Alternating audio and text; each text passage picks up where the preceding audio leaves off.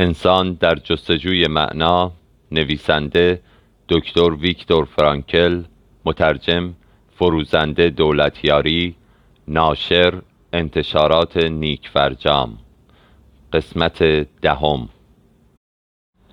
انسان با شیوهی که سرنوشت و رنجهایش را میپذیرد و صلیب خیش را به دوش می‌کشد فرصتی مییابد تا در دشوارترین شرایط معنایی ژرفتر به زندگی خود بدهد. بسیاری از افراد به چنین زندگی قهرمانانه و شرافتمندانه ای رو آوردند و همچون خورشید در آسمان بشریت درخشیدند. البته افرادی هم بودند که برای نجات جان عظمت انسانی خود را فراموش کرده و در زمره حیوانات درآمدند. در اینجاست که بشر می تواند از فرصتهایی که موقعیت و شرایط دشوار در پیش روی او قرار می دهند برای رسیدن به ارزش‌های اخلاقی استفاده کند یا اینکه از آنها روی برگرداند و بی بهره بماند این گزینش است که نشان می دهد او ارزش رنجهایش را دارد یا خیر تصور نکنید که اینها مسائل غیر دنیوی بوده و مربوط به زندگی واقعی نمی شوند. حقیقت این است که تعداد کسانی که شایستگی رسیدن به معیارهای اخلاقی والا را داشته باشند به تعداد انگشتان دست هستند. در میان زندانیان هم معدود افرادی بودند که آزادی کامل درونی خود را حفظ کرده و به ارزشهایی که ارمغان رنجهایشان بود دست یافتند. به نظر من حتی یک نمونه از این گونه افراد کافی است که نیروی درونی بشر تحریک شده و بر سرنوشت دروغینش غلبه کند. البته فقط در اردوگاه کار اجباری نیست که می‌توان چنین مردانی را یافت. بلکه بشر در همه جا با سرنوشت و فرصت دستیابی به ارزشهای والا مواجه می شود اجازه بدهید مثالهایی از سرنوشت بیماران به ویژه بیماران لاعلاج را برایتان ذکر کنم. نامه جوان معلولی را خواندم که برای دوستش ارسال شده بود. او در نامه نوشته بود که پایان عمرش نزدیک است و حتی جراحی نیز دردی از وی دوا نخواهد کرد. او همچنین داستان یک فیلم را شرح داده بود که در آن مردی شجاع و دلیر در انتظار مرگ خود بود. آن پسر معلول تصور می کرد که رویارویی این مرد با مرگ ناشی از تکامل ذهنی او باشد. چون با شهامت به پیشواز مرگ رفته و نیست شدن جسم مادی را پذیرفته بود. در پایان نامه آمده بود که سرنوشت او نیز همان گونه خواهد بود و از اینکه سرنوشت این شانس را به او داده است خوشنود بود. چند سال پیش فیلمی به نام رستاخیز بر اساس یکی از کتابهای تولستوی ساخته شد. همه ما که آن فیلم را دیده بودیم نیز همین احساس را داشتیم. این فیلم پر از داستانهایی در خصوص سرنوشت انسانهای بزرگ بود. در آن زمان هنوز به ایمان قوی دست نیافته بودیم و امید به رسیدن آن درجه والا را نداشتیم. به عبارت دیگر هنوز فرصت زیادی برای دستیابی به عظمت نیافته بودیم. پس از دیدن آن فیلم به نزدیکترین قهوهخانه رفتیم و پس از نوشیدن یک فنجان قهوه و خوردن یک ساندویچ همه اندیشه های بلند و متافیزیکی خود را که پس از تماشای فیلم در ذهنمان رژه می رفتند به دست فراموشی سپردیم. اما زمانی که شخصا با یک سرنوشت عجیب و بزرگ مواجه شدیم و تصمیم قطعی گرفتیم که باید آن را با یک روح بزرگ و والا بپذیریم راه های جوانی پاسخگون نبودند و در واقع همه ما به زانو درآمدیم. شاید زمانی برسد که یک بار دیگر بتوانیم نظیر همان فیلم را تماشا کنیم اما این بار مسئله تفاوت زیادی خواهد داشت این بار تصاویر را با چشم دل خواهیم دید که شامل تصاویر کسانی در زندگی است که به نتایج بزرگ دست یافته بودند و قطعا مفهوم این تصاویر از محتوای یک فیلم احساسی بالاتر خواهد بود شاید جزئیات زندگی یک انسان با عظمت درونی همانند داستان زن جوانی باشد که شخصا در اردوگاه کار اجباری شاهد مرگ او بودم. این داستان بسیار کوتاه است و نمی‌توانم شاخ و برگ زیادی به آن بدهم. گاهی اوقات تصور می شود که این داستان ساخته و پرداخته ذهن من است اما از نظر من این داستان همانند یک شعر است. زن جوان می‌دانست که قرار است در مدت چند روز آینده بمیرد. زمانی که با او صحبت کردم از روحیه خوبش شگفت زده شدم. او به من گفت از سرنوشت سپاسگزارم چون این ضربه سهمگین رو بر من وارد کرد. در گذشته همیشه زیاده خواه بودم و تا حد زیادی هم از خود راضی. من هیچ وقت کمال معنوی انسانی رو جدی نگرفتم. او سپس به پنجره کلبه اشاره کرد و گفت وقتی تنها هستم این درخت تنها دوست منه که اونجا در برابرم ایستاده از جایی که او نشسته بود فقط یک شاخه از درخت شاه بلود دیده می‌شد که دو شکوفه نیز بر روی آن قرار داشتند او گفت گاهی اوقات با این درخت درد و دل می کنم تعجب کردم و نمی‌دانستم چه بگویم آیا او هزیان می گفت؟ آیا دچار کابوس بود؟ از او پرسیدم درخت پاسخ حرفهای تو را میده؟ او گفت بله. پرسیدم خب چی میگه؟ او گفت به من گفت که من اینجا هستم. من اینجا هستم. من زندگی هستم. من زندگی جاودانه هستم. یک بار دیگر تکرار می کنم که آنچه نهایتا مسبب فروپاشی وضعیت روحی و درونی زندانیان می‌شد وابستگی چندانی به شرایط روانی زندانیان نداشت. بلکه ناشی از تصمیم گیری آزاد آنها بود. بررسی های روانشناسی از زندانیان نشان داده است که فقط آن دسته از زندانیان قربانی تأثیرات مخرب زندگی اردوگاهی شدند که اجازه دادند اخلاقیات و معنویت در درونشان افول کند. پرسش مهم این است چه عاملی می توانست یا می بایست چنین نیرویی در درون انسان ایجاد کند؟ همه زندانیان پیشین در نوشته های خود تاکید دارند که مخربترین عامل در زندگی آنها هین اسارت این بود که نمی‌دانستند چه مدت از دوره زندان آنها باقی مانده است. تاریخ آزادی آنها ذکر نشده بود. در اردوگاه ما حتی صحبت کردن در این خصوص هم بیهوده بود. در واقع آنها به مدت نامعلوم اسیر زندان بودند. یکی از روانشناسان برجسته و پژوهشگر معتقد است که زندگی در اردوگاه کار اجباری یک زندگی موقت است و ما نیز این عبارت را اینگونه کامل می کنیم زندگی در اردوگاه کار اجباری یک زندگی موقت نامحدود است. تازه واردان هیچ یک از شرایط زندگی در اردوگاه را نمی‌دانستند. کسانی که از سایر اردوگاه ها بازگشته بودند سکوت اختیار می کردند و برخی از زندانیان نیز هرگز از اردوگاه های دیگر باز نمی گشتند. در همان ابتدای ورود زندانیان با یک نوع واژگونی در ذهن خود مواجه می شدند پس از پایان ابهام و تردیدها نوبت به افکاری در خصوص عدم اطمینان به زمان پایان دوره بود که زندانی را دچار سردرد می کرد هیچ نشانه وجود نداشت که به زندانی ثابت کند این شکل از زندگی در نهایت به پایان خواهد رسید. واژه لاتین فینیش دو معنا دارد. یک پایان یا هدف و دو هدفی برای رسیدن. انسانی که نتواند پایان هستی مشروط خود را ببیند قادر نیست هدفی نهایی در زندگی خود داشته باشد. او برخلاف همه کسانی که زندگی عادی دارند به خاطر آینده دست از زندگی در زمان حال می کشد به همین دلیل است که کل ساختار زندگی درونی او تغییر می کند و نشانه های افت و کمبود در او ظاهر می شود که ما آن را از سایر هیته های زندگی شناسایی می کنیم یک نمونه بارز در این زمینه که زندگی مشابه دارد کارگر بیکار است. هستی او مشروط است و تا زمانی که کار نداشته باشد قادر نیست برای آینده یا یک هدف خاص زندگی کند. تحقیقات بر روی کارگران بیکار معدن نشان داده است که آنها از نوعی مرحله خاص تحول درونی رنج می‌برند که برخواسته از وضعیت نابسامان دوران بیکاری است. زندانیان نیز از یک نوع تجربه مرحله‌ای مشابه رنج می‌برند.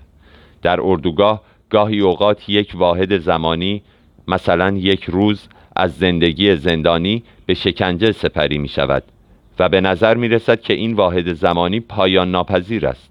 اما در عوض یک واحد زمانی طولانی تر مثلا یک هفته به سرعت سپری می شد من شخصا شاهد بودم که یک روز طولانی تر از یک هفته گذشت و دوستانم نیز با من هم عقیده بودند. اصولا آنچه در خصوص گذشت زمان تجربه کردیم به شدت عجیب و شگفتانگیز بوده است. این مفهوم کتاب کوهستان جادویی اثر توماس مان را به خاطر می آورد که در آن برخی از نکات برجسته روانشناسی نیز مطرح شده است.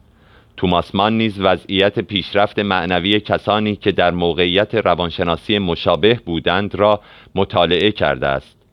برای مثال بیماران مسلول در یک آسایشگاه که نمی‌دانستند چه زمان بهبود یافته و از آنجا مرخص می‌شوند بنابراین آنها نیز زندگی مشابه و بدون هدف یا آینده را تجربه می کردند.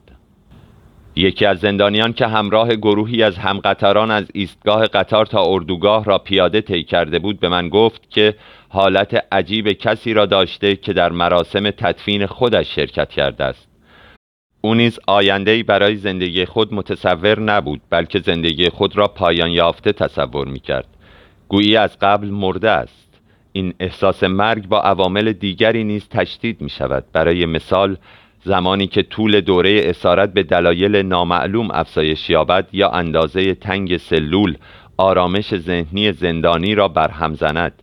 در این گونه موارد است که حتی آنچه در آن سوی سیمهای خاردار مشاهده می شود از نظر زندانی متروکه غیر واقعی یا دور از دسترس جلوه می کند اصولا به زندگی مردم و رویدادهای خارج از اردوگاه و کل زندگی طبیعی مشکوک می شود و آنها را به صورت اشباه می بیند.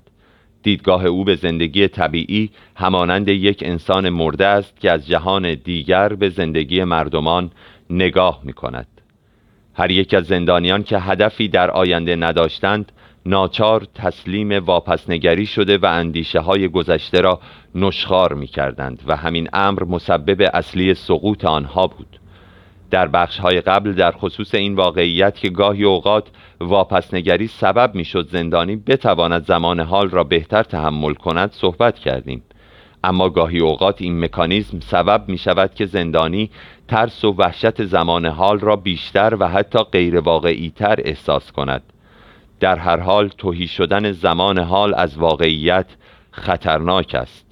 چون فرصت هایی که ممکن بود معنای مثبت به زندگی در اردوگاه بدهند را نادیده می گرفتیم این نوع فرصت ها حقیقتا وجود داشتند اما کنار زدن زمان حال باعث می شد که به آسانی از کنار این فرصت ها عبور کنیم.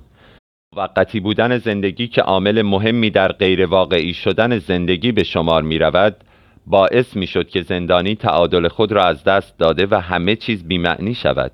این زندانیان نمی‌دانستند که گاهی اوقات شرایط دشوار اما استثنایی فرصتهای ناب در اختیار انسان قرار می دهند تا از نظر روحانی به بالاترین سطح برسند.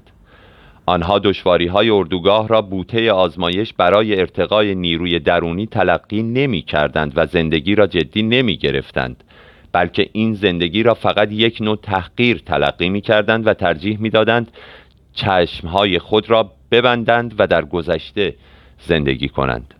به همین دلیل بود که زندگی برای این اشخاص بیمعنا می شد بدیهی است که فقط تعداد کمی از افراد می توانند به اوج والای روحانی دست یابند و تعداد بسیار اندکی قادر بودند با وجود شکست های آشکار و حتی نزدیکی به مرگ به عظمت انسانی برسند. در واقع آنها در شرایط عادی هرگز نمی توانستند به این درجه والا از کمال دست یابند. یک گروه نیز وجود داشتند که معمولی رفتار کرده و نسبت به همه چیز بیعلاقه بودند. این گروه سخن بیسمارک را به خاطر می آورند زندگی همانند رفتن به مطب به دندان پزشکی است. همیشه منتظر دردناکترین لحظات هستید در حالی که آن نوع لحظات را پشت سر گذاشته اید. در هر حال اغلب افرادی که در اردوگاه کار اجباری زندانی بودند باور داشتند که فرصتهای واقعی زندگی را از دست دادند اما حقیقت این بود که هنوز هم فرصتها و مبارزات زیادی در پیش رو داشتند. آنها هنوز فرصت داشتند در این تجارب پیروز شوند و زندگی را به سمت پیروزی درونی سوق دهند یا برعکس دست از مبارزه کردند بردارند و همانند سایر زندانیان از یک نوع زندگی نباتی بهرهمند شوند. هر تلاش برای مبارزه با تأثیرات آسیبهای روانی محیط زندان بر زندانی به وسیله رواندرمانی یا سایر روشهای روانشناسی باید با توجه به یک اصل مهم انجام شوند. لازم است که نیروهای درونی زندانی با تعیین اهداف آتی تحریک شوند و روزنه امید برای او گشوده شود. برخی از زندانیان به طور غریزی تلاش می کردند تا یک هدف برای آینده خود تعیین کنند. زیرا یکی از ویژگی های بشر این است که فقط با امید به آینده می تواند زنده بماند. بدیهی است که یک زندانی برای یافتن هدف و امید باید فشارهای زیادی به خود آورد. اما این فشارها در دشوارترین لحظات زندگی موجب رهایی وی خواهند شد. یکی دیگر از تجربیات شخصی خود را برایتان بازگو می کنم پاهایم به دلیل پوشیدن کفش نامناسب و پاره زخم شده بودند. از درد به خود میپیچیدم اما چندین کیلومتر تا محل کار را لنگ لنگان طی کردم. سرمایه سختی بود و سوز باد را بر روی صورتم احساس می کردم. در حال فکر کردن به مشکلات کوچک و بزرگ بی پایان زندگی مهنتبار خود بودم. به اینکه شام چه خواهم خورد.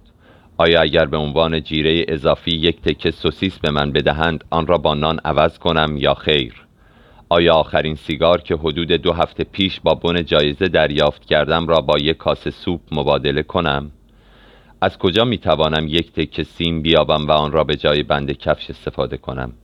آیا در همان گروه کار همیشگی مشغول به کار خواهم شد یا مرا مجبور خواهند کرد در یک گروه دیگر با سرکارگری بیرحم کار کنم؟ چگونه می توان با سردسته مافیای اردوگاه رابطه دوستی برقرار کرد؟ البته من به یک سردسته مافیای بسیار قدرتمند نیاز داشتم که به من کمک کند کاری در خود اردوگاه بیابم تا از این پیاده روی های طولانی خلاص شوم. از اینکه ناچار بودم هر روز به این مسائل بیهوده فکر کنم عصبی و کلافه شده بودم. در این گونه موارد بیهوده تلاش می کردم ذهن خود را مشغول موارد دیگری کنم. برای مثال خود را بر روی یک سکو در یک سالن بزرگ و گرم تصور می کردم که آماده سخنرانی هستم. عدهای کثیری از مخاطبان در سالن حضور داشتند. آنها نیز در سندلی های نرم نشسته بودند تا در آرامش کامل به سخنان من گوش کنند. موضوع سخنرانی بررسی روانشناسی زندانیان در اردوگاه کار اجباری بود. هر آنچه تا آن لحظه باعث عذاب من شده بود ناگهان به صورت عینی برایم تجلی پیدا کرد تا همه را بر اساس دیدگاه های علم روانشناسی بررسی کنم. به همین شیوه بود که توانستم بر اوضاع نابسامان محیطی و رنجهای لحظه‌ای مسلط شوم و همه آنها را به ای تصور کردم که گویی مربوط به گذشته هستند. ناگهان من و مشکلاتم به یک موضوع پژوهش علمی تبدیل شدیم که پژوهشگر هم خودم بودم. اسپینوزا در کتاب خود گفته است به محض اینکه تصویر روشن و دقیقی از عواطف خود رسم کنیم آن دسته از احساساتی که در حال رنج کشیدن هستند از رنج کشیدن رها می شوند.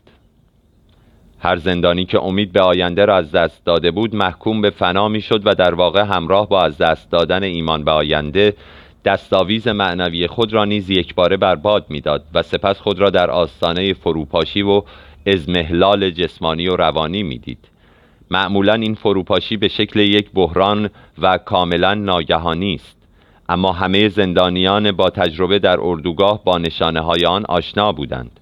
همه ما نگران بروز این لحظه شوم در دوستان بودیم نه خودمان.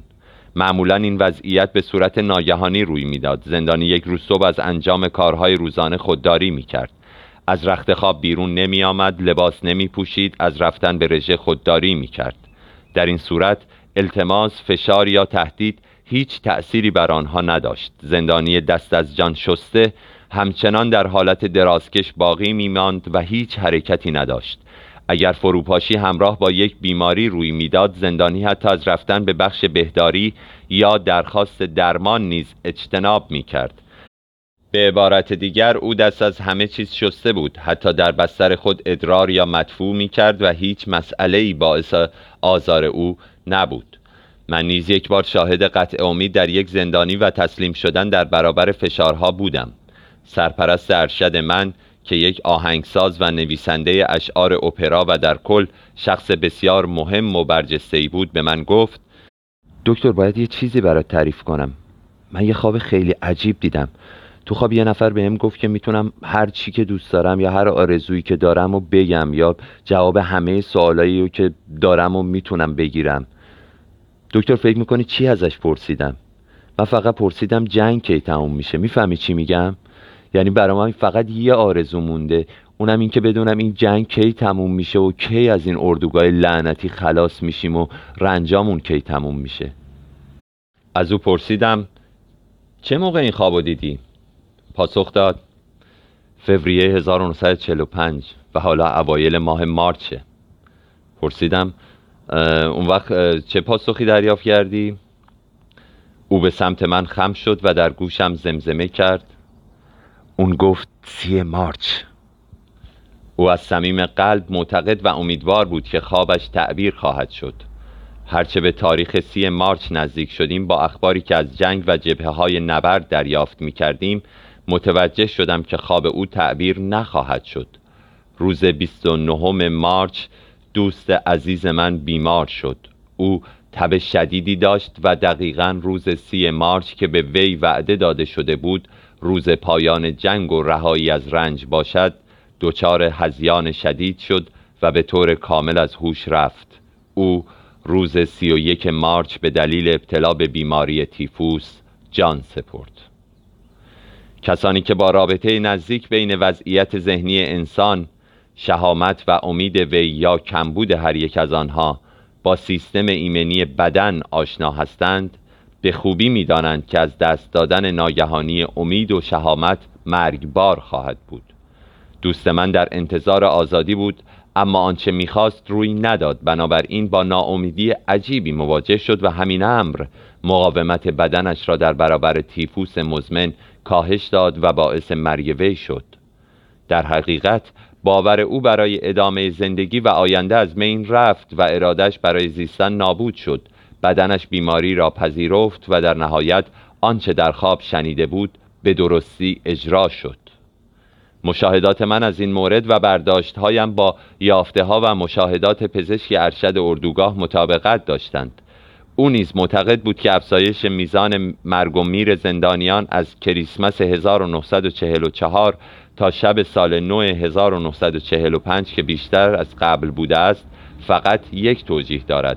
در واقع این افزایش مرگ و میر به دلایلی همچون بیگاری یا رژیم غذایی نامناسب یا تغییرات شدید وضعیت جوی یا حتی شیوع بیماری های مصری نبوده است. او معتقد بود که اکثر زندانیان به شدت امیدوار بودند که کریسمس آن سال را کنار خانواده خواهند بود و همین امر به آنها امید به زندگی داده بود. اما با نزدیک شدن به کریسمس که هیچ خبری از آزادی نداشت میل به زندگی در آنها کاهش یافت و سوی دیگر ناامیدی بر آنها غلبه کرد. این وضعیت بسیار خطرناک است چون تأثیرات منفی بر نیروی مقاومت افراد داشته و به همین دلیل تعداد زیادی از آنها چشم از جهان فرو بستند. پایان قسمت دهم.